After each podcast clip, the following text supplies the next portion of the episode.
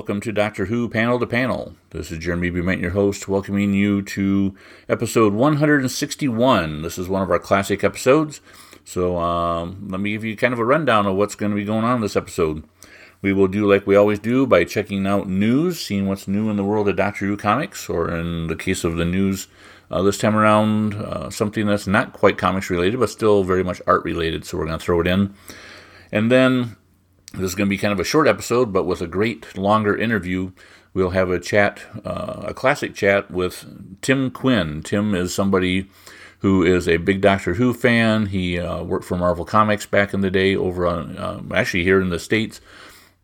But he is also somebody who uh, wrote some comic strips based on Doctor Who. Many of you who are longtime readers of Doctor Who magazine will know his his work with Dicky Howett in uh, Doctor Who magazine back in the day.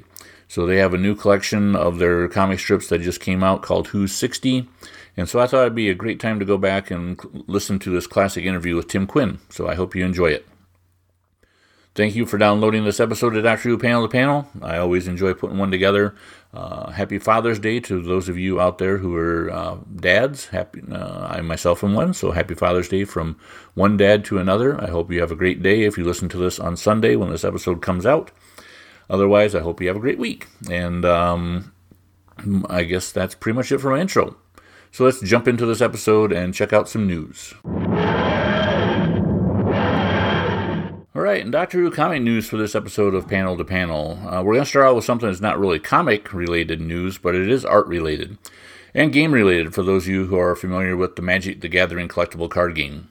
For those of you unfamiliar with it, Magic the Gathering is a collectible card game in which you and your opponent portray wizards who are summoning creatures and casting spells to uh, battle and defeat your opponent. Well, they have a series of cards called Universes Beyond, and in the past they've done a series with artwork based on Warhammer 40k, and they just came out with a set based with artwork based on Lord of the Rings. Well, the next series that they're going to be doing is based on Doctor Who, which is why I'm bringing this up. Uh, starting on July 28th, they are going to do a first look, kind of a, a, teaser of what this set is going to entail. But then on, you have to wait until October 3rd. That's when it's going to debut um, for sale. And then October 13th is when they're going to have their official launch. And my guess is usually they have some sort of event or events to tie in with this, which will probably happen on the 13th. Um, but in the meantime, if you want to get some information about it, if you do a Google search for Wizards of the Coast or Magic the Gathering and Doctor Who, you should be able to pull up information about it. Um, you can also see some of the artwork for some of the cards that will be coming out. They are going to come out with uh, a series of four commander decks, which are kind of pre-built decks all ready to play, and have a commander of the army uh, in that. I believe each there's going to be three different doctors and uh, a master or missy, if I remember right. But those commander decks will be highly sought after, but then they'll also come out with some booster packs or just packs of cards that you can buy that will have various different Doctor Who themed cards in them. Um, like I said, if you want more information, go to uh, do a Google search for Magic the Gathering and Doctor Who. Or if you just want to see uh, some promo art or preview pictures of what some of the cards will look like, please go to my website, which is DoctorWhoComics.com, and you can see some of the cards right there on my website. Um, one other thing, it's kind of light on news this week. Um, so one other thing I wanted to mention is there is a new book that has just come out called Who's 60. It is by uh, Vikings Press, Viking Press Comics, and it's a collection of uh, Doctor Who comic strips by Tim Quinn and Dicky Howett. Now, um, in the past, there was another company that came out with a book called It's Even Bigger on the Inside, which was a collection of all the uh, Doctor Who comic strips that Tim Quinn and Dicky Howett had done for Doctor Who magazine uh, back in the, uh, I believe it's early, pretty much all during the 80s and early 90s. Um, but there's a new company that just came out with a new edition to tie in with the anniversary of Doctor Who, and I believe there's also some brand new stuff in there. And um, but if you do a, a search for Who's 60, a collection of Who's by Tim Quinn and Dicky Howett from Viking Press Comics, you can go on Amazon and order it or from the publisher and uh, find it on the internet. Um, I always enjoyed the the strips from Tim Quinn and Dicky Howett, and this is a, a, way to get pretty much all of them complete and all in one book. So make sure you check that out, and if you like comic strips as much as I do, that you order yourself a copy. And that is pretty much it for the news. Let's uh, go into a classic interview. Tim Quinn and Dicky Howett have a brand new collection of their comic strips out now called Who's 60, a collection of Who's by Tim Quinn and Dicky Howett.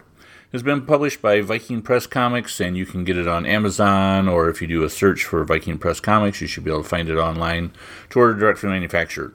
Um, I had a, great opportunity to talk to Tim Quinn back in 2015 about his career and his life. Um, he is born and bred in Liverpool, where the Beatles started. He saw the Beatles, you know, firsthand right when they were getting their start, and uh, his career in pop culture and in comics and in Doctor Who um, is, is just miraculous. If you follow him on Facebook and see some of the stuff that he has talked about, uh, it's just just crazy. So uh, back, in, like I said, back in 2015, I had a chance to chat with Tim, and uh, I wanted to represent that for you right now, just because with this new collection of the of the Doctor Who comic strips out, I figured it was a perfect opportunity. So, with this intro out of the way, we're jumping right into this interview. So, here you go. We are going to have a chat with comic writer and all around awesome guy, Tim Quinn, jumping in right now. Well, it starts in Liverpool. Um, and really, that, that explains a lot.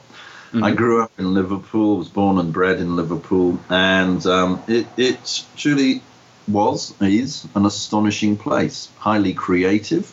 I was lucky enough to be uh, um, born into a creative family as well. My mum was, um, for want of a better word, completely nuts oh, in a great way.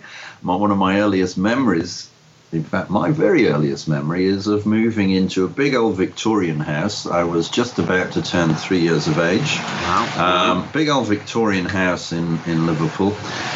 Um, and my mum giving me a stick of charcoal and telling me to go and draw on my bedroom wall. I had a bedroom for the first time. We'd been living in my grandparents' house until then. Uh-huh. And her plan was that she would redecorate fairly soon. Well, took her 10 years before she redecorated, by, by, which time, came fairly typical of mum, uh-huh. by which time my bedroom wall and ceiling were covered in all sorts of um, peculiar illustrations. Um, great way to learn to draw. Oh, I bet. A great way to, um, uh, a great freedom uh, for a child, um, especially, you know, in a Victorian house, because the walls were big, huge. Uh-huh. Um, so a lot of room to expand and um, a good time to start, I think, turning three years of age. Um, you know, to to find uh, things of interest mm-hmm. um, mm-hmm. that might um, might not hit you later on. You know, I think I think a lot changes by the time you go to school, and, and they sort of set you on a um, more orthodox route than perhaps your natural way of thinking would take you. Oh, sure. So, were you interested so, in uh, like comic books back then? Yeah, yeah. Uh, again, I, I, was lucky in that I had an older brother. He was um, five years older than me, uh-huh. so um, at that period he'd have been seven, eight. And um, I used to get lost in the pages of his comic books. And, and here in Britain, we had some great weekly comics that come out every week, uh-huh. Um, and they they were there was a wonderful variety of stories in most of the comics. So each comic, unlike most American comic books, they were um, uh, anthology titles. So you would follow the adventures of various characters throughout each title. Mm-hmm. Uh, mm-hmm. Most of the stories being continued next week, but you, the storytellers would cram a lot into a single page. Um, a, a great variety of ways of telling a story, both visually and um, in, in words. Um, and yeah, you, you were just pulled in. So I wanted to read before I could read. Um, yeah. I, I, really wanted to because I wanted to read the text boxes that accompanied these wonderful illustrations. Um, on top of that, because we were living in such a big a big house, um, we let the top floor to an American family um, who were over. The husband worked at a place called um, oh, good grief, what was it? It was a U, U.S. Um, Air Force base, Burtonwood, mm-hmm. uh, which was mm-hmm. in Liverpool, uh, and had been here since the um, certainly since the Second World War. Um, and he was over. He was a young guy uh, in his twenties with his wife. His wife was 19, and they had a young daughter. Um, and we got on very well with them. It was a touch of glamour because um, if you can picture Liverpool back then, it was still um, pretty blitzed uh-huh. from the war. You know, rebuilding really didn't take place till the 1970s. So, as a kid growing up in Liverpool, it was um, a black and white place. There were these Victorian buildings alongside bomb sites, which were very dramatic to see and were, were you know, never to be forgotten. Very artistic, oddly. Um, in fact, I always say that Hitler and the Luftwaffe sort of, um, well, the, the council, when they did start rebuilding, they made a worse job of it than Hitler had with his with the bombing. Right. Uh, because they started putting up these plastic, you know, sort of shopping malls, and and, and so it, mm-hmm. it, it, part of Liverpool then became like any other city. Um, there was this big push for some reason in, by the 70s on to make every city look identical um, and lose, you know, its true identity. Okay. Uh, Liverpool hasn't completely because it can't because it's it's there's a pulse in Liverpool. Um, I think very the only thing I can compare it to is New York um, with the docks and the, the, the, river running through it, um, and the feel. You know, it's a different kind of city to anywhere else. It's not really on this planet, just as New York isn't really a part of America. it's, like, it's a separate entity, you know. And um, uh, all the better for that, I think. Um, so people of Liverpool think in a completely different way to anywhere else that I've ever been, and I, I enjoy that. So um, it, it was a great time to grow up. Um, and of course, at that period, music was coming out of every doorway. Um, by the time I was uh, six, seven, eight, nine, um, and it was great music. You know, uh, people tend to think, oh yeah, the Beatles, they came from Liverpool. Well, yeah, they did, but there were also over 300 other bands who were fantastic at that time, um, and there were clubs all over the place. People would open their basements and, and just have clubs in. Uh-huh. So guitars, drums, what an extraordinary sound was coming out of everywhere. It was, it was so full of life and energy, never to be forgotten. And um, I was lucky to be here at the time and indeed get to see the Beatles on many occasions, uh, along with the other bands. Um, so music, along with comics, were defining who and what I was. My schooling certainly didn't. It defined what I wasn't. I was to a school, a Catholic school, run by guys called the Irish Christian Brothers. Um, not a lot of Christianity in their hearts or souls. They were, it was like a Victorian education system still then, and indeed some of my textbooks uh, were published, printed in the um, 1890s. Oh, wow. So even though it was the 50s and the early 60s, we were still being taught Victorian values, Victorian way of thinking. And that jarred, as you can imagine, with what I was seeing outside of the school gates. Oh, I'm sure. Uh, th- through comic books, or of course through through through wonderful music, and and then the thinking, just the way that these extraordinary people were thinking, like the Beatles. You know, John Lennon had a massive impact on me. Um, uh, and does to this day, which is what you can probably see behind me. Oh yes. um, symbols of that alongside where I could take you around this office, various Daleks and um, TARDISes and all sorts. Uh-huh. Um, so it's a great time to grow up um, and to figure out who and what you were. Um, uh, school didn't help with that, I have to say. It didn't help at all. Um, in fact, in my last year at school, I was asked what my interests were. And I said, well, I love comic books. So I immediately got a real frown from the careers advice teacher. I bet. Obviously, I must be um, must have something wrong with me. Um, and I said music. Um, and I said I like drawing and I like telling stories. And he said, "Oh right, well, if you go to Lewis's, which was a famous department store in Liverpool." Um, they need people to write the price tags to go on the items in the windows. This being, of course, way before computers or any such thing. Uh-huh. And the price tickets apparently were done by hand at that time. So this this was the um, uh, advice of my school that um, uh, being of an artistic bent, shall we say, uh-huh. I should go and write price tickets in a department store. Apparently, you had good penmanship. Actually, no, I didn't. That's one thing I absolutely did not have, and to this day, uh, my writing is dire. If I if I look at it, yeah, my handwriting, I should say, not my writing. Uh-huh. Handwriting is absolutely awful, and I have to read it very quickly after putting it on the paper so that I can understand what the hell is this. Uh-huh. Um, so that's something that I've always been fairly ashamed of. Um, but I recognise that my teachers were, were on a different planet to me.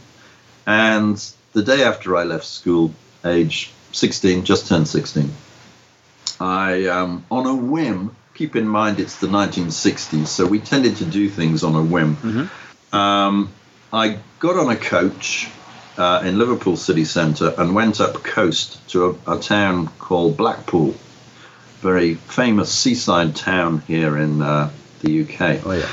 And um, I, I did this because my, my elder brother had said, Well, what do you want to do? And I said, I don't know. I'm, I'm confused. I, I just want to do something to prove I'm alive, something with life, because school had sapped all energies out of me uh-huh. um, and left me a bit of a zombie by the time I w- ran out the school gates. Um, and the only thing that came into my head was to go up to Blackpool. I knocked on the stage door of um, the Blackpool Tower Circus and it was opened by a very famous clown of that period. He had his own TV series. Um, he, had been with the circus for 40 years. Uh, this circus was not a traveling circus, it was in place. Mm-hmm. Um, Britain's most famous circus. And oddly, he answered the stage door, right. in full makeup. So it's like, holy cow, wow. this is weird. And he looked me up and down and he said, What do you want? And I said, Any jobs going? And he looked again and he said, Follow me. And I went in through the stage door, and my life changed there and then, or, or my career set off. Took me to his dressing room, sat me in a chair in front of the mirror, and painted my face white and put a nose on. Um, got me a costume, and a day after leaving school, I was a clown at the Blackpool Tower Circus. Wow. Um, I mean, uh, uh, you know, absolutely bizarre in retrospect mm-hmm. that could happen. Um, that night, I was with him and his team of clowns throwing water at each other, um, throwing slop, running about the ring. And I did that for a whole season, at the end of which this clown, his name was Charlie Cairoli, came to me and said, Well, do you know who you are yet? Because by that time we had had many a long conversation. And he said, Well, yeah. I said, I do. I know I'm not a clown. And he said, You're, you're right there. You're not. because I think a lot of people can say, Oh, clowns. You know, either either they're scared of them or, or, or they just think they're crap. so they're not funny. But they are. The true clown is, whether it's Charlie Chaplin or Charlie Cairoli, there's, there's a real art to it. Uh, not the kind of people who will turn up at uh, a children's uh, um, birthday party and entertain those children's entertainers who are deaf to the very word. Mm-hmm. Um, but True Clown is something quite magnificent. And I knew that that was not in my making, unfortunately, um, or fortunately. Um, so he said, Well, look, I'm going into pantomime for the Christmas season uh, a theatre in Leeds. Why don't you join me? Come up. And um, he said, see if there's any work backstage. And that was the best bit of advice I think I was ever given because I, I went out, found this beautiful theatre. It's one of, I think it's Britain's oldest music hall. Um, and luckily for me at that time, as well as the pantomime which Charlie appeared in, the BBC would come into the theatre every week and record a very famous television series that ran for over 30 years on the BBC and it was called The Good Old Days. And the idea behind it was it was a Victorian music hall. Okay. Um, and the audience would turn up dressed in Victorian gear, and the entertainers of today would come on stage dressed in Victorian gear, and it would be like a night at the music hall in the 1890s uh, or early Edwardian period. Okay. Uh, fantastic idea. Very simple, but boy, did it work mm-hmm. because of the beauty of the theatre and because it was an incredible time um, back then in the musical. Some great music came out of it and some fantastic entertainers. So there was a lot to pull for pull on. Um, anyway, to cut this rambling story short, I ended up becoming stage manager there, um, and I started writing then. I started writing for comedians um, uh, by the time I was 17, and that that was quite astonishing because the comedians were very kind to me um, in that they asked me to do this. They, they asked me to um, see if I could write a script. Mm-hmm. So I started writing scripts, which were then performed before my eyes on stage at this beautiful theatre, and the audience laughed. So suddenly I'm growing, you know, in my belief in myself, which is all important. Um, at the same time, I remember we we had delivered to the theatre about a billion comic books to hand out to kids when we did kids shows there. Uh-huh. So these these comic books would be sent to us from the various publishers in the UK, and um, just as freebies to to hand out to kids. So, um, so I started picking up these comics and and reading them and realizing that boy, I love this just as much as I did when I was a kid. You know, I, I absolutely love this stuff. Um, I should have mentioned, and I will mention now, I'll go back to the fact I, I, think I brought up that we had an American family living upstairs in my old home. The reason I brought that into it was because um, they, because we got on with them, they allowed me as a kid to go on to the Air Force Base in Liverpool, where I was able to pick up all the American comics. Oh, okay. So this is in the 50s, early 60s. So I was getting all the Superman, um, Archie comics, Harvey comics. Um, um, I forget what Marvel were called it, Atlas or whatever they were called at that time. Uh-huh. Um, and um, really getting a feeling for the US stuff, which I loved as much as the UK stuff. Anyway, back to the theatre. I start reading these these British comics again, and I, I start into my head comes, God, I could do as well as this. Some of these guys, sure. I could do. So I start drawing and writing, uh-huh. and um, give myself a month to try and turn something worthwhile out. Um, doing a strip a day, and at the end of the month, I look and I junk about 38 of the things and, and send two into a publisher in a place called Dundee up in Scotland. And um, at that point, that publisher was turning out goodness knows how many comics every week, lots of weekly comics. Um, so if you got in there, you you were in um, because you, they were just eating up material. Yeah. Anyway, they liked my stuff and they invited me up to Dundee, and um, I left the theatre behind, although carried on writing for some of the comedians for a while, uh-huh. um, and um, walked into the comic book world. Oh.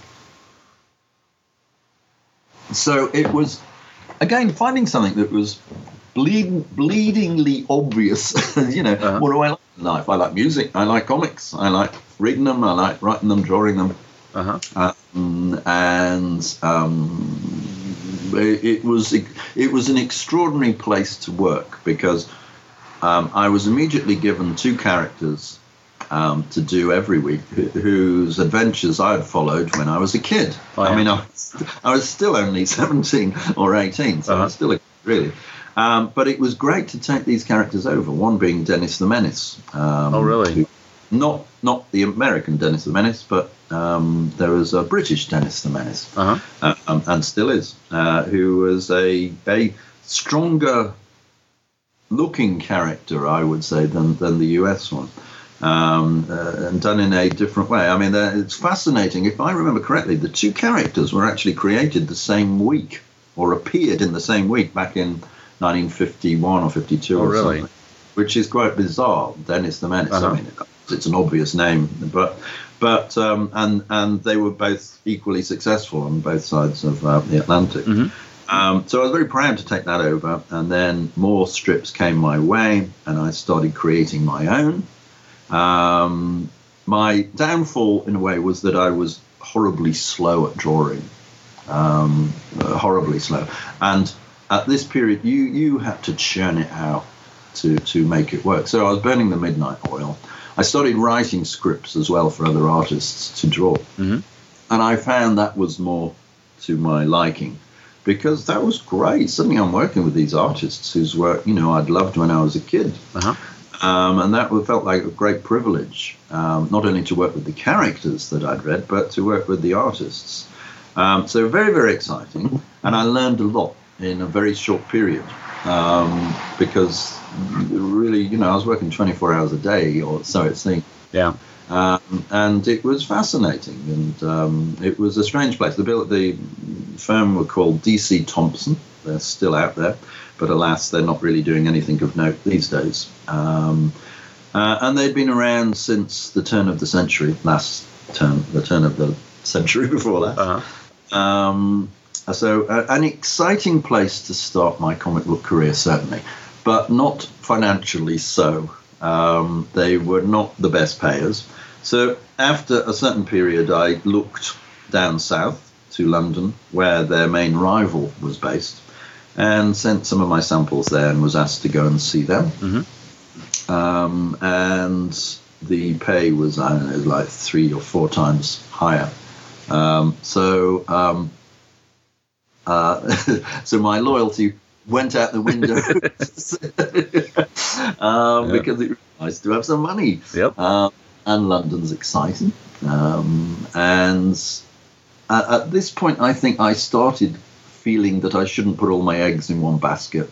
And I started writing in other ways for women's magazines, um, which might sound a bit weird today because I think most women's magazines today are absolutely awful. But um, magazines back then, we're talking, I guess, late 60s, early 70s, were, were a different kettle of fish. Um, A woman's magazine would be bought by the woman of the house, but it, everybody in the house would read it. There, there were, there, there was a general interest. Uh, It was more of a general interest magazine Sure. than just women's mags. So I, I was fascinated by that because I'd always been fascinated by the newsstand and the magazines and the personality of every magazine on there. You know, even as a young kid, I loved that. It wasn't just comic books. I loved seeing the personality of something like Radio Times, Uh-huh. which was BBC's weekly magazine, um, or magazines like Woman and Women. There would be a real feel to it. Interestingly, most of those magazines back then would have a strip or more than one strip Uh-huh. because they recognized that it again gave personality to, to the magazines. Um, anyway, I started writing um, features for women's magazines and um, found that that was fun. Um, a lot of those features, uh, or some of those features, would be interviews where I'd go and interview people who would interest me. So, somebody I've seen on the telly or whatever. Um, and um, just trying to um, have more strings to my bow. Uh, um, and then there was newspaper strips. Um, and, and back then, Adrian, I have a dog. Back then, newspaper strips. Um, most newspapers had a lot of strips, and they were great. A lot of them. And uh, I was lucky enough to take over two strips in the Daily Mirror, and they were very well paid, very well paid.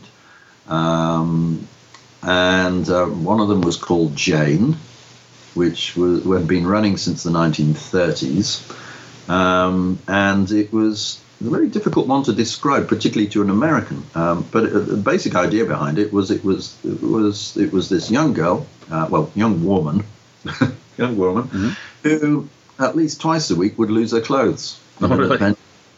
Um, yet it's a family newspaper. Uh-huh. Go, go figure. You know, I know when I worked in America and I was doing that strip, and um, some of my fellows at the Saturday Evening Post would come in and say, "What's that, Tim?" And I said, "Oh, yeah, have a look." And they go, "Whoa, what is this for?" Thinking I was working for a porn magazine or something. Uh-huh. Um, but it, it was actually um, it was uh, it was a nice adventure strip with comedy in it. Um, but probably only Britain could turn out something like that. You know, it's long gone now, Uh-huh. sadly. um, because we are in a totally different age. Yep. And um, it, it, it is has become a curiosity, I guess, more than anything. Uh, I was happy to say, though, that Stan Lee knew it. When I first met Stan and I mentioned um, that I did the Jane strip, he was well aware of it. Oh, yeah. Uh, because his wife's English, so I guess he um, knows um, uh, little things like that. Uh-huh. Um, so I started working for that, um, and then Marvel Comics opened an office in um, London, and they started reprinting their American mags in in um, in a in a weekly format. Uh-huh. So you know, by that stage, they had a backlog of material, so much material that they could um, use, um, and um, they they decided that it would make sense to instead of just reprinting it as it was, to make it blend into the um, UK um, uh, newsstand um, by uh, sort of cutting up the the magazines that they had and making them look more like UK Uh huh. um, magazines, uh, which is a good idea and um, very popular idea because uh, um, it had been difficult to get the American stuff over here. You know, it wasn't there was no there were no comic book shops back then, and there were no real regular outlets for it. Um, barring getting onto US Air Force bases, which most people couldn't do. Yeah. A Uh, bit of a challenge there. even back then it was so um, uh, so it's a great idea and i think it introduced a hell of a lot of people in the uk to to marvel Mhm.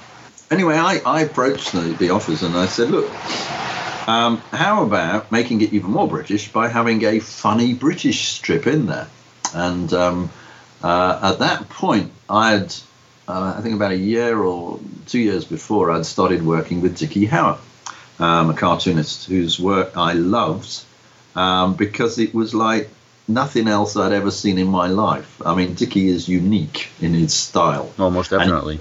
You either love it or you absolutely detest it. um, so I happen to like it. I remember the very day that I came across it because it was in a comic that I was working for.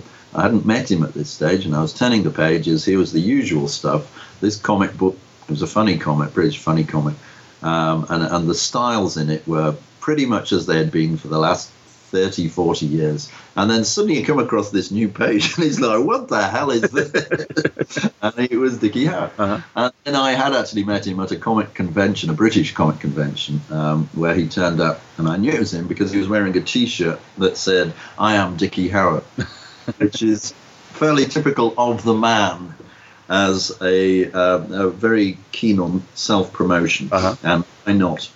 Um, so I approached Marvel uh, in the UK and said, "Look, why don't you do? Why don't we do a um, UK strip?" And um, much to my surprise, they said, "Yeah, all right." And I remember, "Can you get me something tomorrow?" And I'm like, "Whoa, okay, yes, of course." And then I ring Dickie up because he's fast. I mean, he's he's really fast. Uh-huh. Um, and I said, we got this opportunity to break into Marvel. I said, chances are this is going to last until the readers see it. And then they all say, what is this British rubbish doing in Marvel comics? Uh-huh. Uh, because our idea was that we'd create a, a typical British funny strip, which we did um, overnight. And we, we it was called I Was Adolf's Double. I Was Adolf's Double, as in Adolf Hitler Okay. and it was about this little guy at the um, start of World War One, uh, World War Two, sorry, um, living in Ramsgate in England, and um, he had Adolf, he had the same face as Adolf Hitler, Mhm. um, and so the whole theme for it was the mix-ups that would occur because of this. He ends up in Nazi Germany, of course, where he's um, uh, and Hitler gets lost somewhere, so he sort of takes over as Führer. But he's this nice little guy. I think the idea came to me because I'd just seen some Peter Sellers movie where he played a gardener. Um, and I thought, and, and also The Great Dictator with uh, Charlie Chaplin. So it was, it was kind of pinching ideas from, from Uh-huh. those sources. Um, anyway, much to my surprise, it worked. And we started getting letters from the readers saying they loved it. Um, could we see more? Now, Marvel expanded quickly in the UK. from one weekly, they, they suddenly had, I think it was eight weekly comics. And they also started putting out monthly comics in the UK as well. Uh-huh. And they asked us to do a strip in each and every one. Um, and we were happy to oblige. So we were coming up with all sorts of different ideas. Um, uh, one of them was called The Fairly Amazing Spider Hound. Uh-huh. It was about, kicked off with Has anybody ever asked what happened to the spider that bit, the radio, radioactive spider that bit Spider Man? Well, after biting Spider Man, he went and he bit this dog, and this dog ended up with these powers. So, uh, absolute ridiculous. uh, and then we created a superhero team called the Fantastic 400. Mhm. So there were 400 characters all crammed into. Um, so we, were- we were treading, we were, we were heading down um, the British path of absurdity, which appealed to both of us. Um, and round about now, um, Marvel Comics did something incredibly clever. They produced the Doctor Who magazine, or actually they'd done this earlier, so they'd done this earlier, and, and it is astonishing. To this day, I cannot believe that a British publisher hadn't jumped on the idea of doing a Doctor Who magazine. It was blatantly obvious Uh-huh. from November the 23rd, 1963, that this would so suit a comic book. and while there had been strips featured in in uh, British weeklies featuring Doctor Who, and indeed a wonderful series on the Daleks in another comic, Uh-huh. um, nobody actually had the sense to create a whole magazine around it, and it took Marvel Comics to do that. and um, a good job, I think they did with it. You know, in those early days when it was a weekly, Oh yes. and then came the monthly, and then at some point, and I'm a bit foggy on dates, but uh, at some point, um, uh, I think Dickie and I came up with, well, let's get in there, and and or we were asked to maybe, and we did a Doctor Who strip, and it, it um, was um, uh, appeared again. My feeling was, God, when the when the fans see this, they'll say, "What's this doing? It's taking the mickey out of Doctor Who. Get it out." uh, but it seemed to most people seemed to take it to their hearts, Uh-huh. and, uh, and certainly, you know, for me, because I was there in November the twenty third, nineteen sixty three, watching my telly and clicking through the two channels that we had, because we only had two channels at that point Uh-huh. um, trying to find something other than reports from Dallas and Texas, you know, with, with the Kennedy situation, Sure. assassination. Um, and then on comes, if you can imagine in that, you can imagine how bleak and dark that day was. Um, because, you know, we love Kennedy over here. Mhm. Um, uh, and it seemed like the world had just gone mad. Um, one of those moments. Um, suddenly onto the screen comes comes Doctor Who, and, and I, you know, to go back to that time uh, before the idea of a police box traveling through time and space had been invented, and to suddenly get this first episode full of these this extraordinary central character Uh-huh. boy, I mean, you know that that year was something else here in Britain, 1963. In January of that year, I'd heard the Beatles for the first time, and that rooted me to the spot um, when "Please Please Me" came out of my radio. Uh-huh. Just- I remember stopping, just good grief, what is this? Uh-huh. And the following day, going and buying it. Likewise, that first episode of Doctor Who did exactly the same to me. Um, uh, and you know, I thoroughly, I loved that the first adventure took them back through history. Mhm. Because one of the things very close to my heart has been history. I always loved history and find it as exciting as the thought of traveling anywhere in outer space. Uh, and it, it's a gripe of mine that today, when Doctor Who travels through history, they seem to have to link it with an alien threat. And I think, why do that, guys? You know, that was the nice variety of the program that you Uh-huh. had these two areas he could travel in. Sure. History and the characters you find there are as exciting as anything out of science fiction Mhm. and as extraordinary as anything. So I, I feel they get that wrong these days by, by um, uh, it's as if they don't feel that history has enough to give. It, it does if you do it right. Yeah. But hey, I'm not doing the program, am I? um, so when when we started off that strip, it was certainly done with love, and it was certainly done with a fair amount of knowledge on my part. Mm-hmm. Uh, um, uh, and and uh, and I think Dickie Dickie had been aware of it as well and followed it on and off through time. So um, uh, we we we got a kick out of, of doing that strip. I think he certainly got more of a kick out of that than another strip we were doing at the same time called Earth 33 and a Third, which was basically a three panel strip every week in one of the Marvel weeklies, uh-huh. um, which um, took a look at, uh, it was a spoof on different the different different Marvel superheroes. Because Dickie had never been into Marvel superheroes, so he didn't know who half of them were. Uh-huh and he was trying to figure out. And of course, we didn't have the internet then, so you could just go for reference and, and figure it out. So yeah. uh, um, that proved a little difficult, and um, is the reason some of his Marvel superheroes look like nothing on earth, which for me made it all the more um, enjoyable. Uh huh.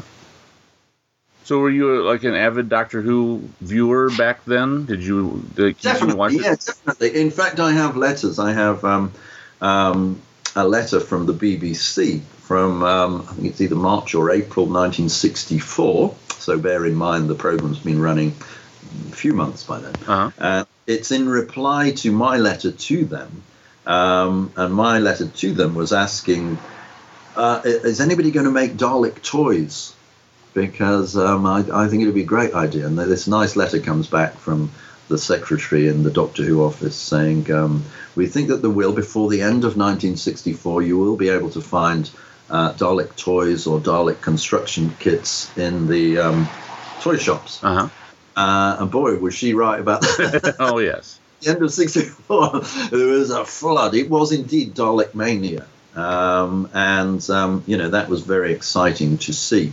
Um, so, yeah, and then uh, there was another letter I wrote the following year in 65 when um, uh, Ian and Barbara left. And I couldn't believe it. I remember that final episode of The Chase sitting there, what? They've gone back to London. Uh-huh. And I immediately, so the program would have ended about, I don't know, 5.30 or, or 5.45.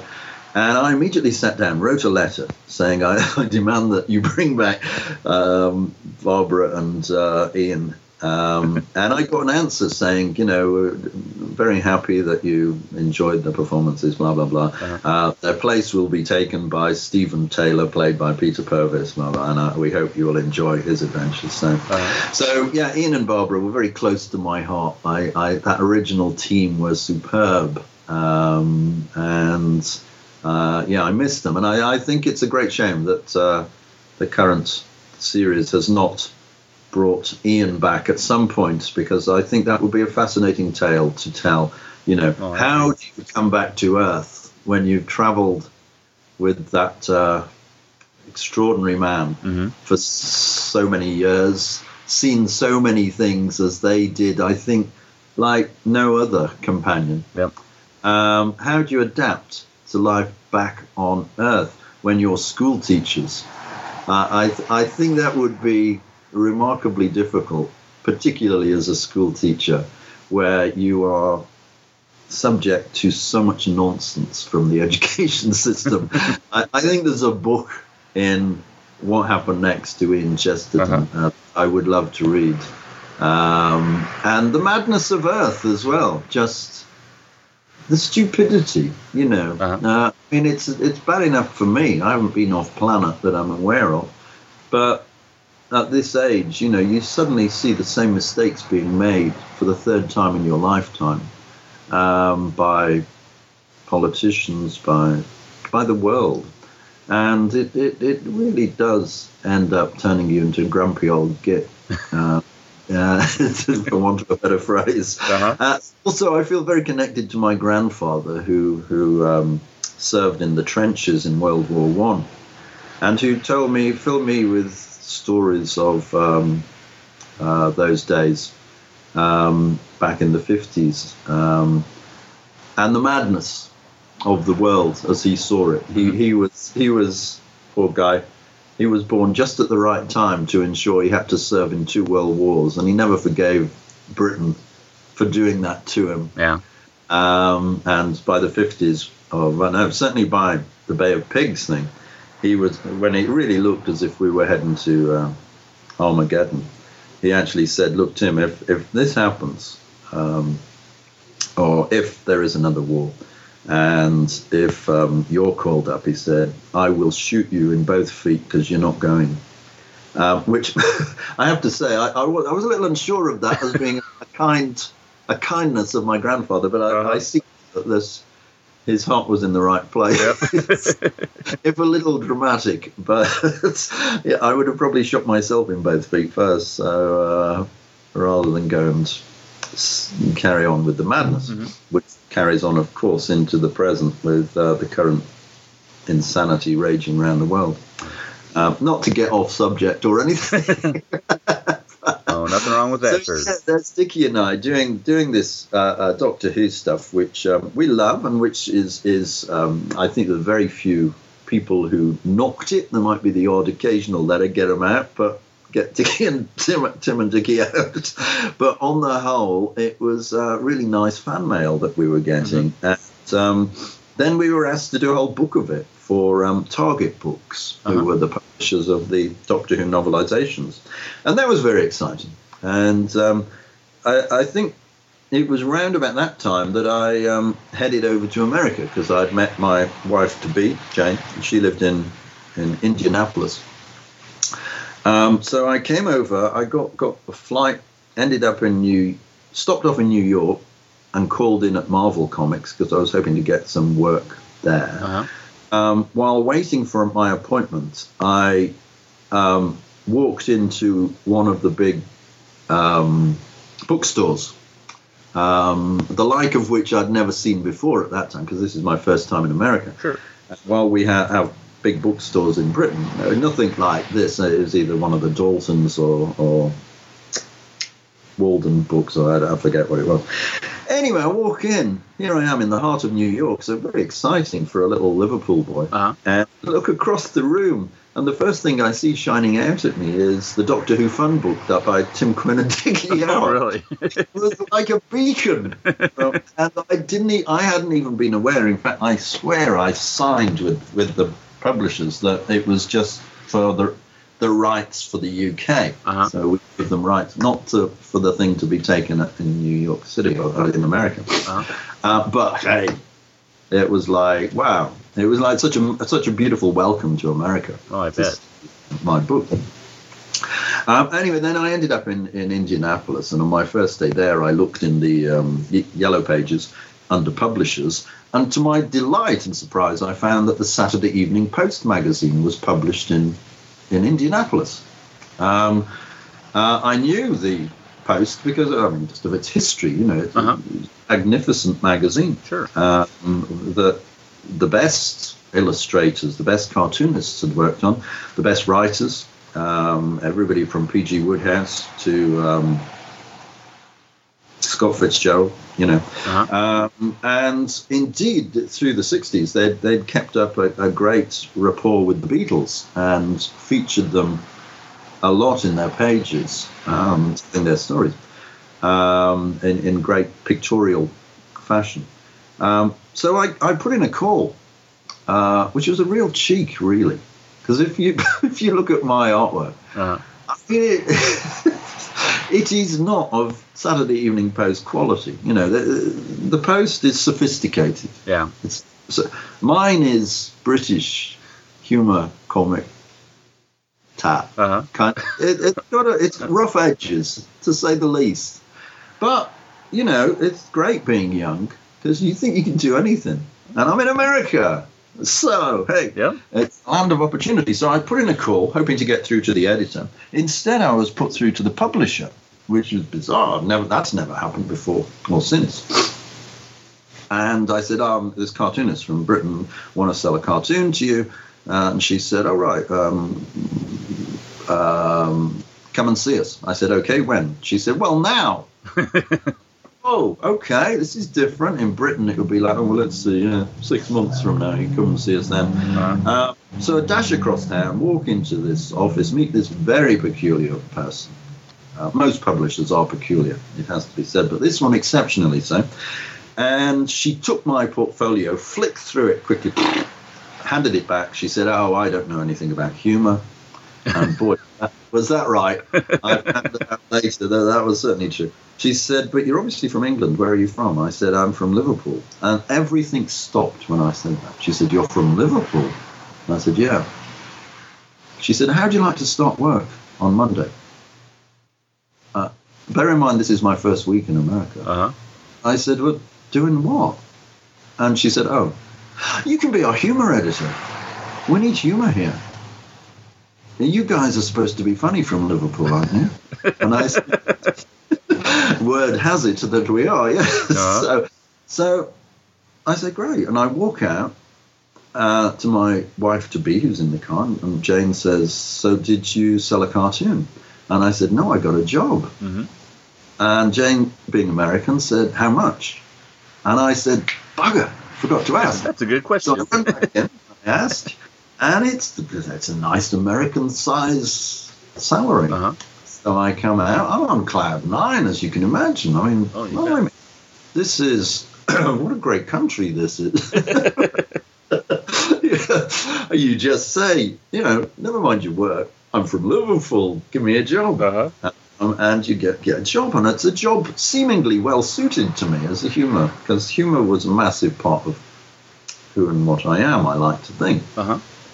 So uh, the following Monday, I walk in to the office, and um, this this the publisher comes running up to me in the foyer, and she said, "Oh, don't go, don't go back to the editorial yet. I've got to go and fire somebody so you can take their place." and sure enough, she goes back and she fires somebody so that I can have an office there. Uh-huh. And this is pretty much par for the course as the days go on with this woman Uh-huh. very strange person. Um, she, it was her aim to save America from whatever was the illness or disease of the day, and the Saturday Evening Post was quite different to how it had used to be. Um, the best pages were reprinted from older magazines, but the current ones were full of medical features, um, and she was incredibly determined to save America from AIDS. AIDS at that point was an unknown, um, virtually. Uh-huh. Uh, it was a fear in the land. Oh, yeah. People knew of it but didn't want to know anymore. Mhm. So there was an ignorance about it. And, and quite rightly, she wanted to educate people. Um, but on my first day, she walks into my office and she says, Right, first thing I want you to do is to turn out a book about AIDS for children. And I, if you put yourself back in that period when, you know, you, I was one of the guys who, yeah, I, indeed, I'd lost few people um, acting, you know, people in the um, entertainment world Uh-huh. uh, who I knew who had died through it. But I didn't want to know anymore because this was like, ooh, this is too big. Yeah. Uh, I, I, I, I was happy in my ignorance, stupidly. Uh, anyway, she said, I want you to do a book about AIDS for children. Whatever you do, don't mention homosexuals. And I'm like, what? What is this? this is very weird, kind of. Um, uh, and you do know that I'm the humor editor. What, what the? Uh-huh. But I was young and I couldn't speak back because this was my boss of one day, and I, I wanted to stay a bit longer than one day. Anyway, she went out. I went to. Oh, and then she came over and she hugged me and she said, "I know I can trust you because you're getting married, aren't you?" So, say the least, um, another side of America popping up here. Um, so I sat for about a day just looking at the wall of my office there. I didn't even know where to stop. In the meantime, she was sending me all material about AIDS for me to read, and it, incredibly depressing reading, of course. But uh, I, I then, quite cleverly, I suppose, realized that, okay, who do I have to pitch this at? I have to pitch it at myself because I don't want to read this. So how do I make me want to read it? Mhm. And the fairly obvious idea of using celebrity came to mind, um, which I think is an obvious idea now, but then it wasn't. Mhm. Um, no celebrities had been linked with AIDS apart from Rock Hudson, and that was just because he had it rather than he was Yeah. promoting it as such. Uh-huh. So I, I went, got my address book and I wrote to a few um, um, celebrities whose addresses I had. One being Yoko Ono um, at the Dakota. Mhm. And a few days later, I got a call in my office saying, "Is that Tim Quinn?" I said, "Yeah." And she said, "This is Yoko. Um, yes, I will do something for your book." Um, my my idea was that the one thing I felt we could do was to get rid of the stigma attached to the word AIDS Yeah. because at that point there was that massive stigma. And if we could get people, celebrities, to say, yes, I'm backing this, I'm backing this. And my idea was to have on each page of the book a celebrity, something from a celebrity. Um, didn't matter what, could be a drawing, a piece of poetry, a story, anything that they had to hand. Uh huh. Um, and on the bottom of the page, I'd do a simple AIDS fact like um, you can't catch AIDS by hugging somebody who's got it. You know, it- it- as basic as that. Sure. And I, I felt if we could get enough celebrities in on that, it would be a worthwhile project. well, when Yoko said she'd come in, in on it, I rang up the LA Times. We created a story. It went out on the cover of the LA Times the following week, and I said that you know I'm looking for other celebrities. Bang! The explosion Uh-huh. came into the office from everybody and their dog. It was it was fantastic. Um, Jane Fonda, um, Gene Wilder, the cast of Cheers, which was the big Oh, wow. show moment. Um, uh, extraordinary names. Um, um, Charlton Heston. Um, you know, it- just just as big as you got. Uh-huh. And I sent a letter to Stan Lee at Marvel explaining the situation. Got a lovely letter back from him. Um, saying, yeah, of course, we'll use Spider-Man. Uh, I'll, I'll, uh, Stan wrote a poem about AIDS and um, uh, uh, sent a picture of Spider-Man saying, let's beat this problem. Uh-huh. you know. Um, I mean, this is massive stuff um, to put your main character up there. And so, so that was great. And, and indeed, the whole thing was good. This woman, this publisher, was uh, uh, very strange in her way of thinking, but it was good for me, I think, to work with her because it made me think outside the box. Yeah. And it's very easy to get in a rut and, okay, this is what I do. So to have to think outside was, was something I'm very thankful for her. Um, and I spent several years there um, working on, on various projects, including humour with comic strips, because that not only did they have the Post, but they had seven kids magazines as well, such as Jack and Jill, Children's Digest, um, Children's Playmate, Humpty Dumpty magazine, um, and I did strips for those, um, and I brought Dickie in as well to do strip for one of them. Um, so so again, we, we were we, it was interesting, interesting to to start work in America on such a massive, um, legendary magazine. Um, and it did open a lot of doors for me to be able to say that I've worked on that. You know, the magazine is, isn't what it was, but a lot of people don't realise that, and um, it is. I was going to say it is what it is. which having just watched Seinfeld saying that the other night, I probably shouldn't say. Um, but it, it's it's it, it was certainly a great thing to be able to add to my resume. Oh, resume. and you know, the, it's one of those uh, magazines that has that title that you know everybody has heard of at some point in their in their life. And quite right too. And and my office was right next door to the morgue. So my lunch hours were a delight. I'd just go in and grab a couple of magazines and start reading through them. Uh-huh. And uh, you know, it, one of the best magazines ever, uh, and its history, of course, created by Benjamin Franklin. Yep. Uh, and my office, just outside my office, was uh, a display case with his spectacles and uh, other knickknacks that he had had. And on my wall uh, of my particular my office, I had this massive portrait behind me of Richard Nixon. Oh, yeah, beaming down at me. I thought of all the presidents I could have got, I got Richard Nixon uh, behind me, which, which I kind of liked in my quirky way. I thought that's about right. Um, but then elsewhere there were Norman Rockwell paintings and all sorts. So it was it was an astonishing place to be, and you would see, you would bump into very interesting people in the corridors. Um, uh, Buddy Holly's wife one day Oh, yeah. was there. Pat Boone came into my office one day said, "You the guy who works for Marvel?" Um, and I said, yeah, I've done some work for Marvel. He said, I've got a great idea for them. Um, um, a comic strip um, about a group of superhero superheroes who are all handicapped. So they're all in wheelchairs. Mm-hmm. It was like, whoa, I, what? It, it, was not, it was not an idea that I could see working. He said, but they're very special because they've got these powers. Uh-huh. And I thought that he was missing missing out, you know, to, to make handicapped people special because they have superpower sort of loses the whole point of. I don't know. I, I yeah. just felt that to make that work, you, I don't know what you'd have to be. Uh-huh. Um, and of course, he was ultra Christian. Yeah. Um, and that was not going to work too well with me, um, having been raised a Catholic um, and having run a thousand miles in the opposite direction since. um, so I tend to have a, I have a problem with hierarchy, as one of my bosses once said, uh-huh. walking into my office, closing the door behind him, and saying, "Tim, Tim, Tim, you know your problem. You don't know the meaning of the word hierarchy." And I have to say, he was completely right. Um, and I think most people who come from Liverpool don't.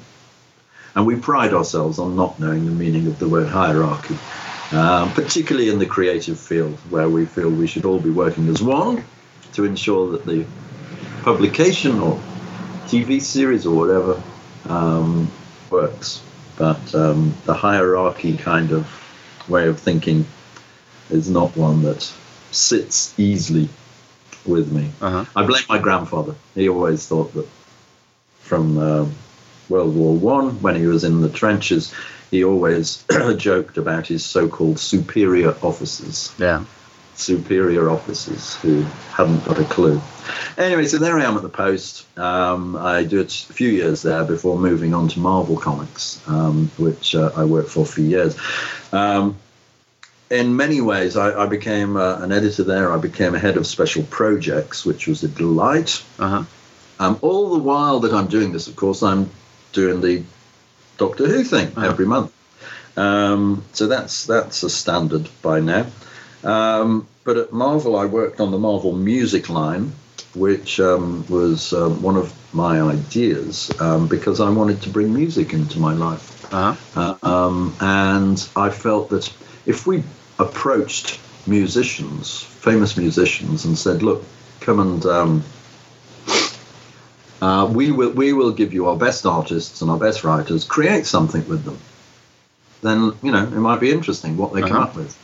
And the first guy we brought in was um, Alice Cooper, and boy, he ran with that project. You know, and yeah. turned out new album and a new comic book uh-huh. went with it. It was great, and that allowed us then to approach other other um, musicians um, such as Elton John and Bernie Taupin, um, the Stone, Rolling Stones, and the Beatles. So um, uh, it, it, again, very creative, very exciting way of working, um, alongside the super, the norm superhero stuff and uh, whatever else that we were we were doing. Uh-huh. It was really creative time for Marvel, turning out a ton of stuff. You'd go into the office in the morning, suggest something, and it would be up and running by the night. I love that way of thinking. You know, it, wow. it, it was great.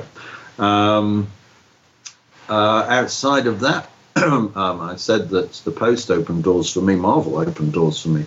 I approached a documentary TV series um, maker in the UK called The South Bank Show, very famous documentary TV series that ran for about 30 years here. Uh-huh. Um, and I believe it's shown in the States too.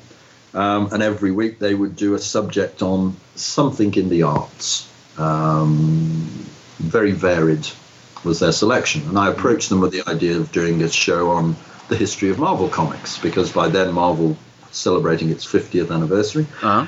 And going all the way back to the 30s um, through the 90s, that was one hell of a story to tell. You know, I, oh. I felt Marvel captured um, so much of what America is um, from their early stuff in the 30s through the war, of course, where Marvel went to war a whole year before America declared war on Nazi Germany. Uh-huh. Marvel Comics had Captain America bopping Hitler on the jaw. Oh, yeah.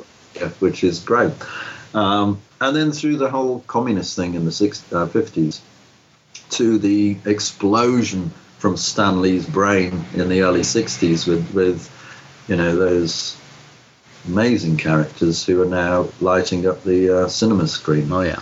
Um, uh, and anyway, the, the, I was called into the office, the um, TV office, to talk about this possible project of doing a documentary. And the, the head guy there said, Yeah, we want to do it, but no, none of our producers know anything about comics. Will you produce it for us?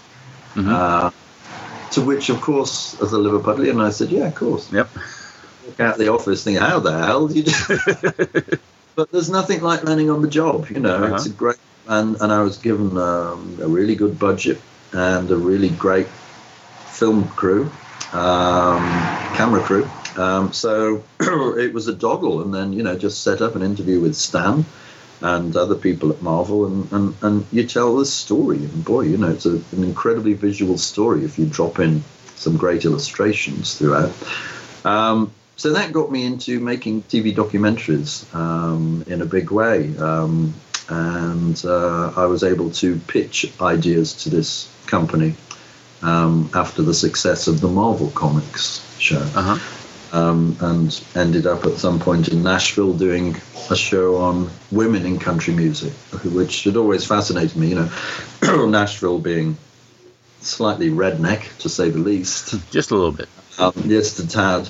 Um, and yet, some great singer songwriter, female singer songwriters have come out of there, and I, I, I was fascinated to know how they coped with with um, that um, and tell their story. So this was around about the period that Mary Chapin Carpenter and Nanci Griffith and uh, Kathy Mattea mm-hmm. were having great success. Sure. so I zeroed in on, on those three and uh, told the story through them. But uh-huh. uh, of course, the visuals again in Nashville um, were, were very strong.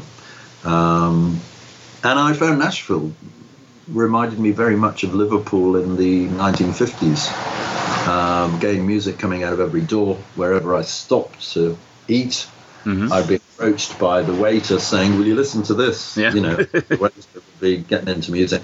Um, fascinating place. Um, had a ball there. Um, so yeah, all, all the while I'm doing this, I'm still doing other comics, um, writing them, editing them. Um, at some point, start my own publishing company with um, um a partner, um, and uh, with Dicky, we had I think we worked together for about twenty odd years, um, and and boy did we turn out a lot of material, which. I hadn't realised quite how much we'd done until I was approached this year by um, this publishing company who wants to gather together all the Doctor Who material we've done. Oh yeah, yeah. Book. And I, you know, I was delighted to hear that. Surprised because I thought who's going to get that. Uh-huh. But um, there seems to be a nice level of interest in it, which I'm, I'm, and I was sent about a third of the book the other day. Oh yeah. And it's like I started scrolling down all these strips, and I'm halfway through the third, and I'm thinking, how much did we do? you, you, just, you totally lose sight of how much we did because you know we didn't just do the week the the the, the, the uh, three frame strip every month. We added, we did pages all over the place as well, and lots of other Doctor Who material. Uh-huh. So. I'm, I'm so happy that it's all being gathered together. Apparently, there's either going either also going to be a deluxe edition, which sort of blows me away. It's um, uh, I love it, and it's made me start looking back at other stuff we did and, and wishing some other publisher would come up and gather that together because I don't know how. You know, we we really did do a lot. If there was a magazine out there, we'd approach them with with an idea for a strip.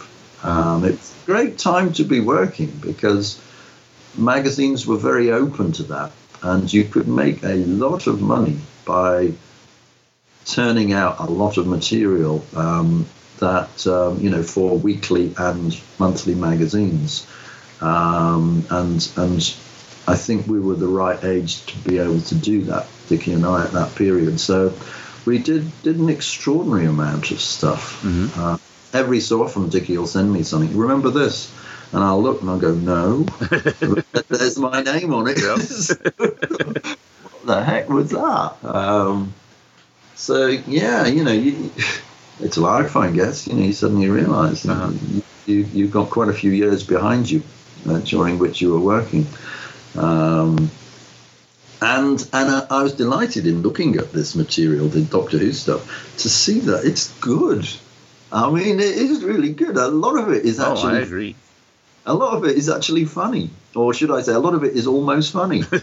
uh, so, so, that helps. Um, and I, I love Dicky's drawings. I, you know, there's nothing like a Dicky Dalek, uh-huh. as we call him. Um, and his take on the Doctors is superb.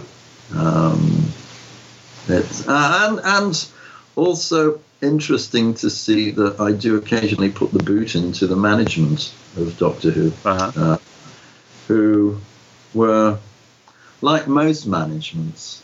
Certainly in my life, I've found myself working. Um, I've found I've been lucky enough to work for some great companies, but usually when you're in there, you find the creative people are up against the management the management in most cases haven't got a clue.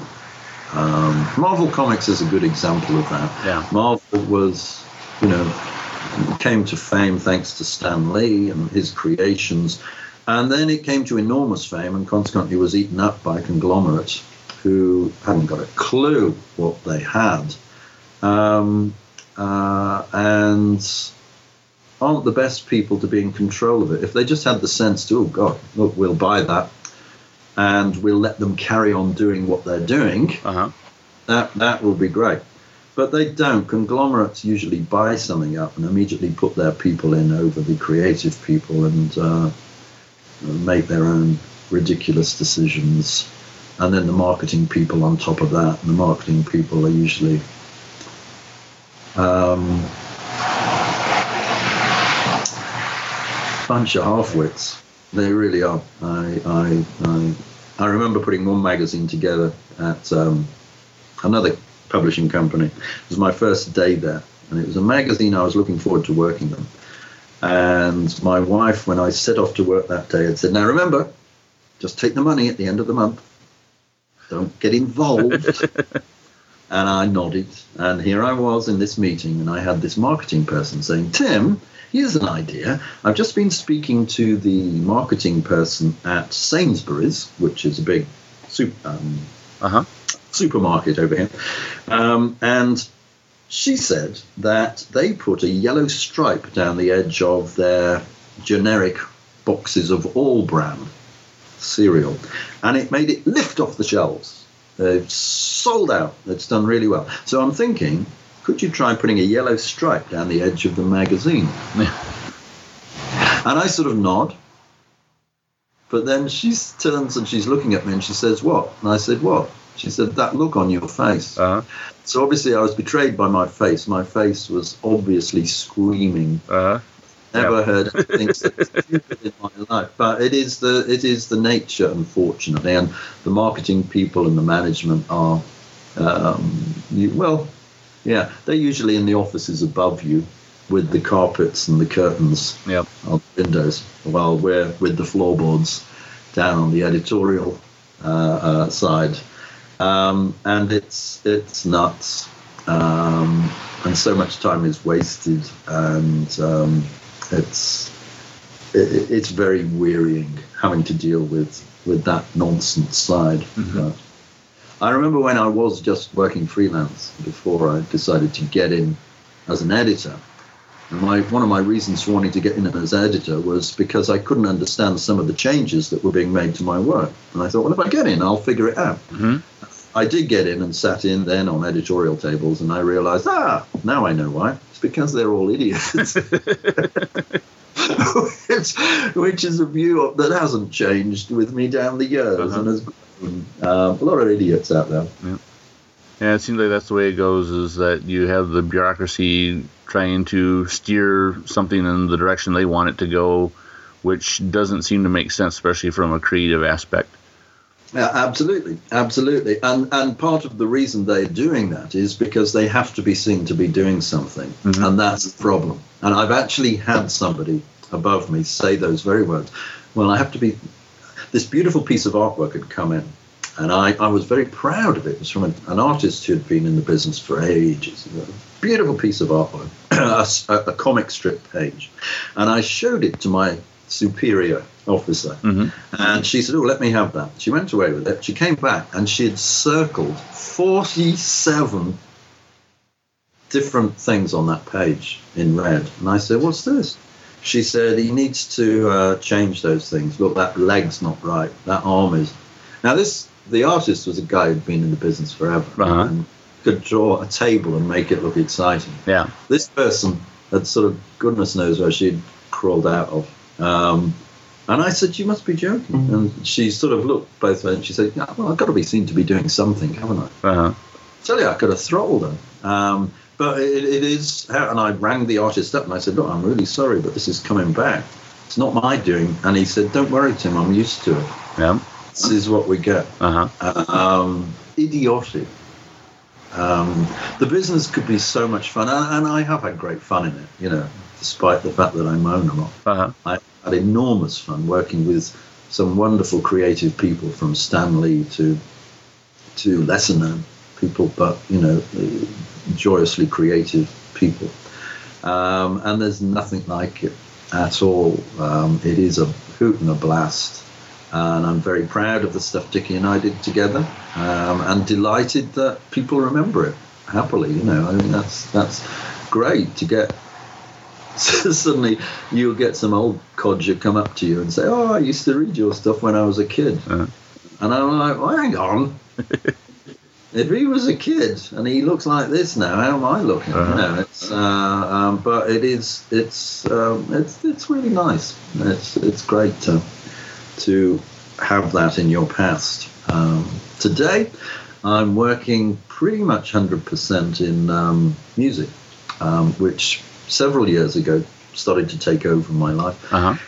Because, again, of my upbringing in Liverpool, um, I became an agent and a manager to um, uh, an American musician initially, and then various other people that I've been lucky enough to work with, members of Led Zeppelin, Rolling Stones, um, Today, I have um, uh, uh, the most fantastic musicians I've ever come across in my life. And this isn't man- managerial bullshit. Uh-huh. Uh, they simply are. They they are extraordinary. They're they just turned twenty. They're twins. They're from Austria, but they're now living just down the road here in Merseyside. Uh-huh. Um, they're called the Mona Lisa twins, and they they have a I've got them a residency at the Cavern every week, so they play there every Saturday. Mm-hmm. And a lot of people who were behind the Beatles originally um, have come in and said, "God, these guys are great. These these these guys have what um, what the Beatles had, and they're taking it on further. So they're thinking in the same way the Beatles thought back in the 60s, but they're taking it on into this new century, uh-huh. which is wonderful to hear because the Beatles indeed were an inspiration to these two girls uh, and were the inspiration that made them pick up their guitars and play in the first place. Um, so a lot's happened. I've been working with them for the last six months, just six months now, and it's it's extraordinary. Their their work is all over YouTube. Uh, Mona Lisa Twins. You can follow their career from age 13 wow. to the ground age of 20. Uh-huh. About to release a new video, which they showed me last night. Um, it's still top secret, but it'll be, be out there any week now. And the effect it had on me was um, it was 19 when did 2000 what the hell was the name of the movie 2001 2001 a, uh-huh. space odyssey yeah, yeah. Um, i don't know how old you are Jeremy, but um, if you were around when it came out. Oh, yes, I was around. Oh, right. Well, if you went to the cinema to see it, you'll know it's quite an experience because there was nothing like that uh-huh. that had been before. Yep. Um, this video that um, the girls brought round yesterday, and they do everything themselves. So they write their own songs. They do do covers as well, but they turn those songs into their own. Uh-huh. But write their own songs. They come up with storyboards for their videos. They film their videos. They perform in their videos. Um, they edit their videos. They do everything. Oh, well, this video, this particular video, um, gave me the same effect that, of walking out of the cinema after seeing 2001 in 1967 or 68, whenever it was it came out. Uh-huh. Um, uh, except it's better. it's, it's, it's, like brought down to six minutes. Um, it is it is astonishing. It is, and, and all these 1960s terms like mind blowing and far out uh-huh. immediately come to one's mind. The most beautiful thing um, that I've ever seen. But their, their videos are a real treat. And um, if you have any liking for 60s style music, um, take a look at the Mona Lisa Twins on YouTube. I definitely have to look uh, them up. A lot of 60s artists are actually asking to record with them now. We've got John Sebastian from um, The Lovin' Spoonful uh-huh. wants to record with them. And um, Peter Noone from Herman's Hermits. Yeah. Um, Melanie. So it's it's it's like a tip of the hat to these girls. So the, the people who were inspiring them initially mm-hmm. are now being inspired by the girls, which is is a great way of uh, uh, a great sort of turnaround, as it were. You know, very very exciting. Oh, that's awesome. Well, it's good to hear that you're uh, keeping busy. There is a reason for me blabbing on at length about that that I do this. Um, there's a nice comic book connection because do you know Charlie Adlard?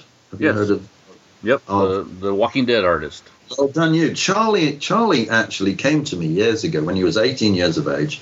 He had heard me on the radio doing an interview, and he said, um, "Have you got a minute? Can you give me a minute?" Um, I can't make up my mind whether to be a rock drummer or a cartoonist. Can you take a look at some of my work? And I looked at his work and I said, Well, forget the rock drumming. Uh, this is fantastic. You are natural. You know, you've got uh-huh. great style. And we actually sat down that day and created a strip that started running in a national paper here. Um, so Charlie's first work was with me. Oh yeah.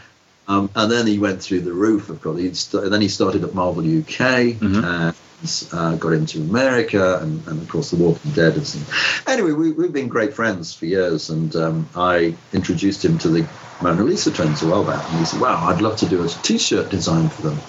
So Charlie's latest work alongside The Walking Dead is to design a T-shirt for the Mona Lisa twins, which we have oh, on our very cool. And it is very cool. I mean, and I love this.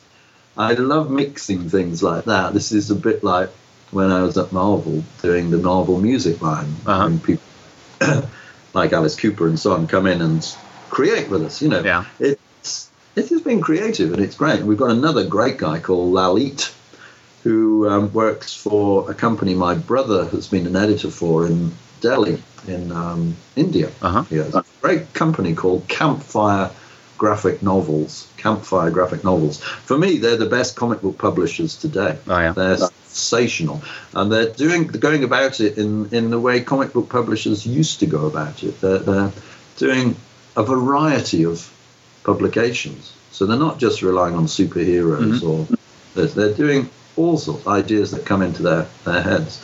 And Lalit is one of their best artists. He, he recently did a book on World War One, which really captures the whole story um, in one comic book. Fantastic. Anyway, he's now creating a T-shirt for the twins as well. So uh, I foresee that we will have a um, variety of T-shirts before.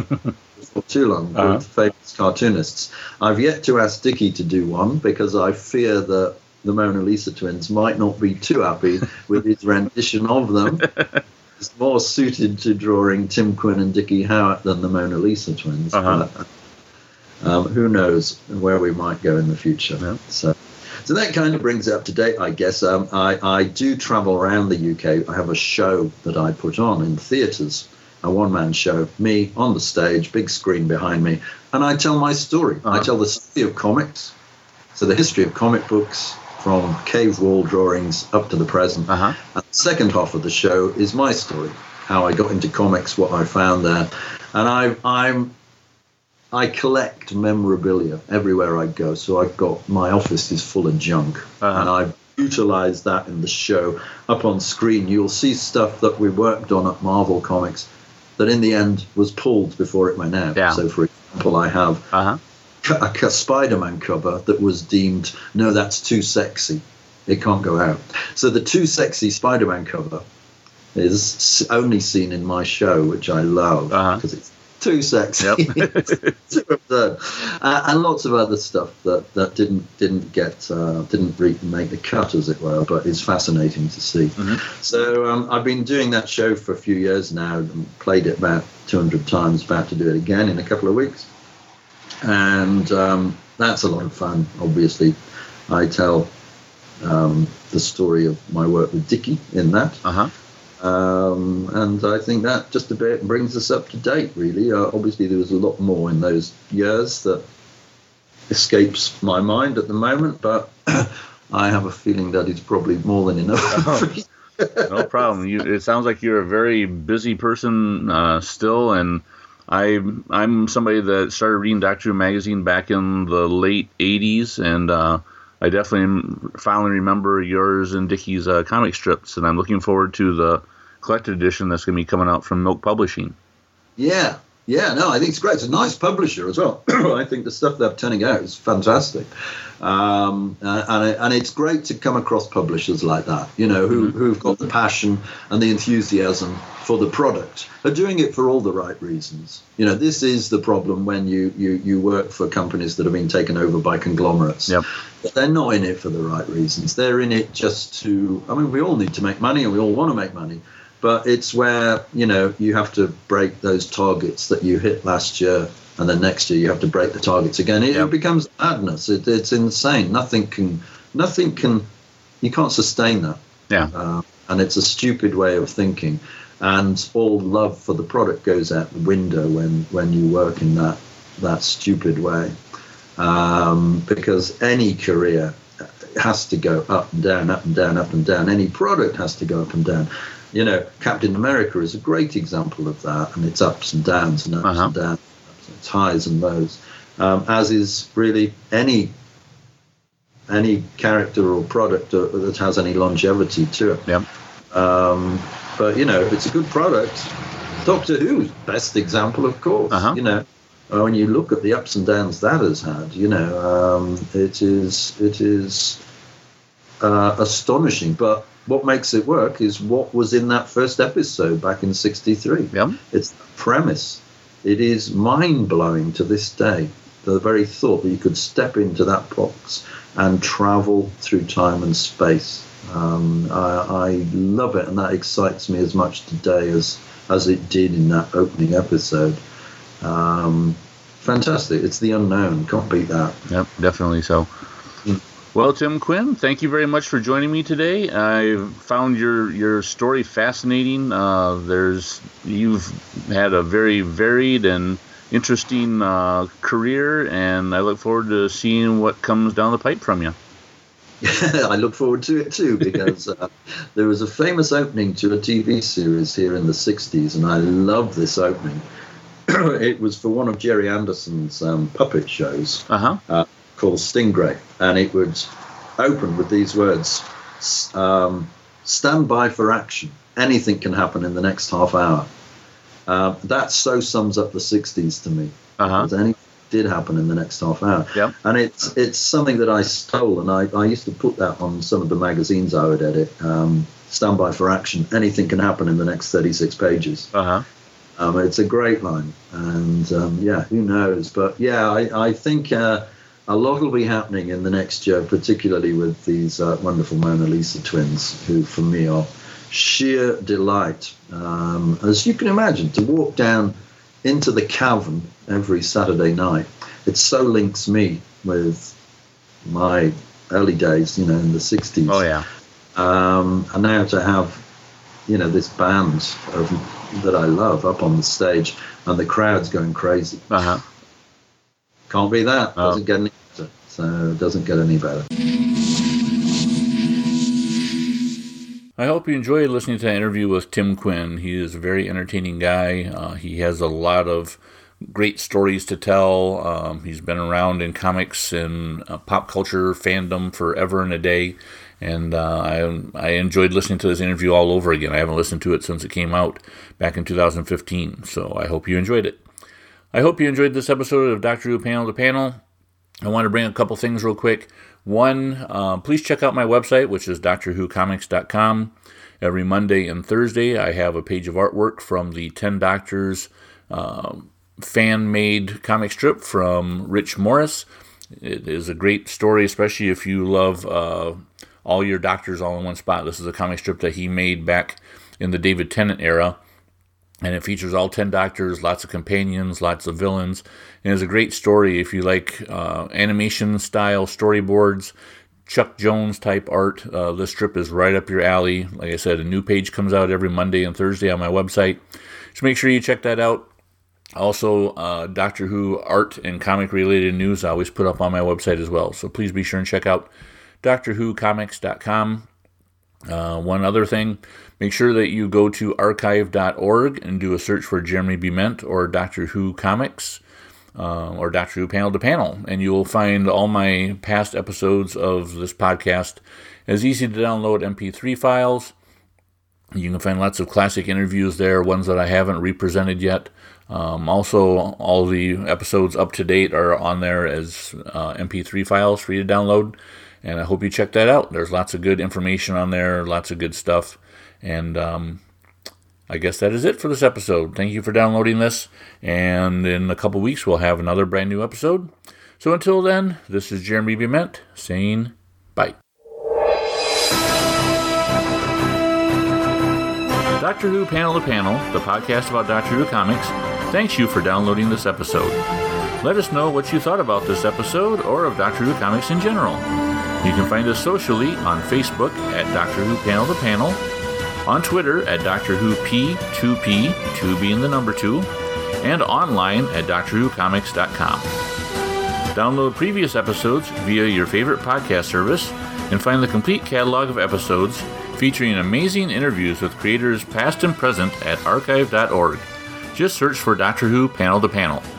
Thank you.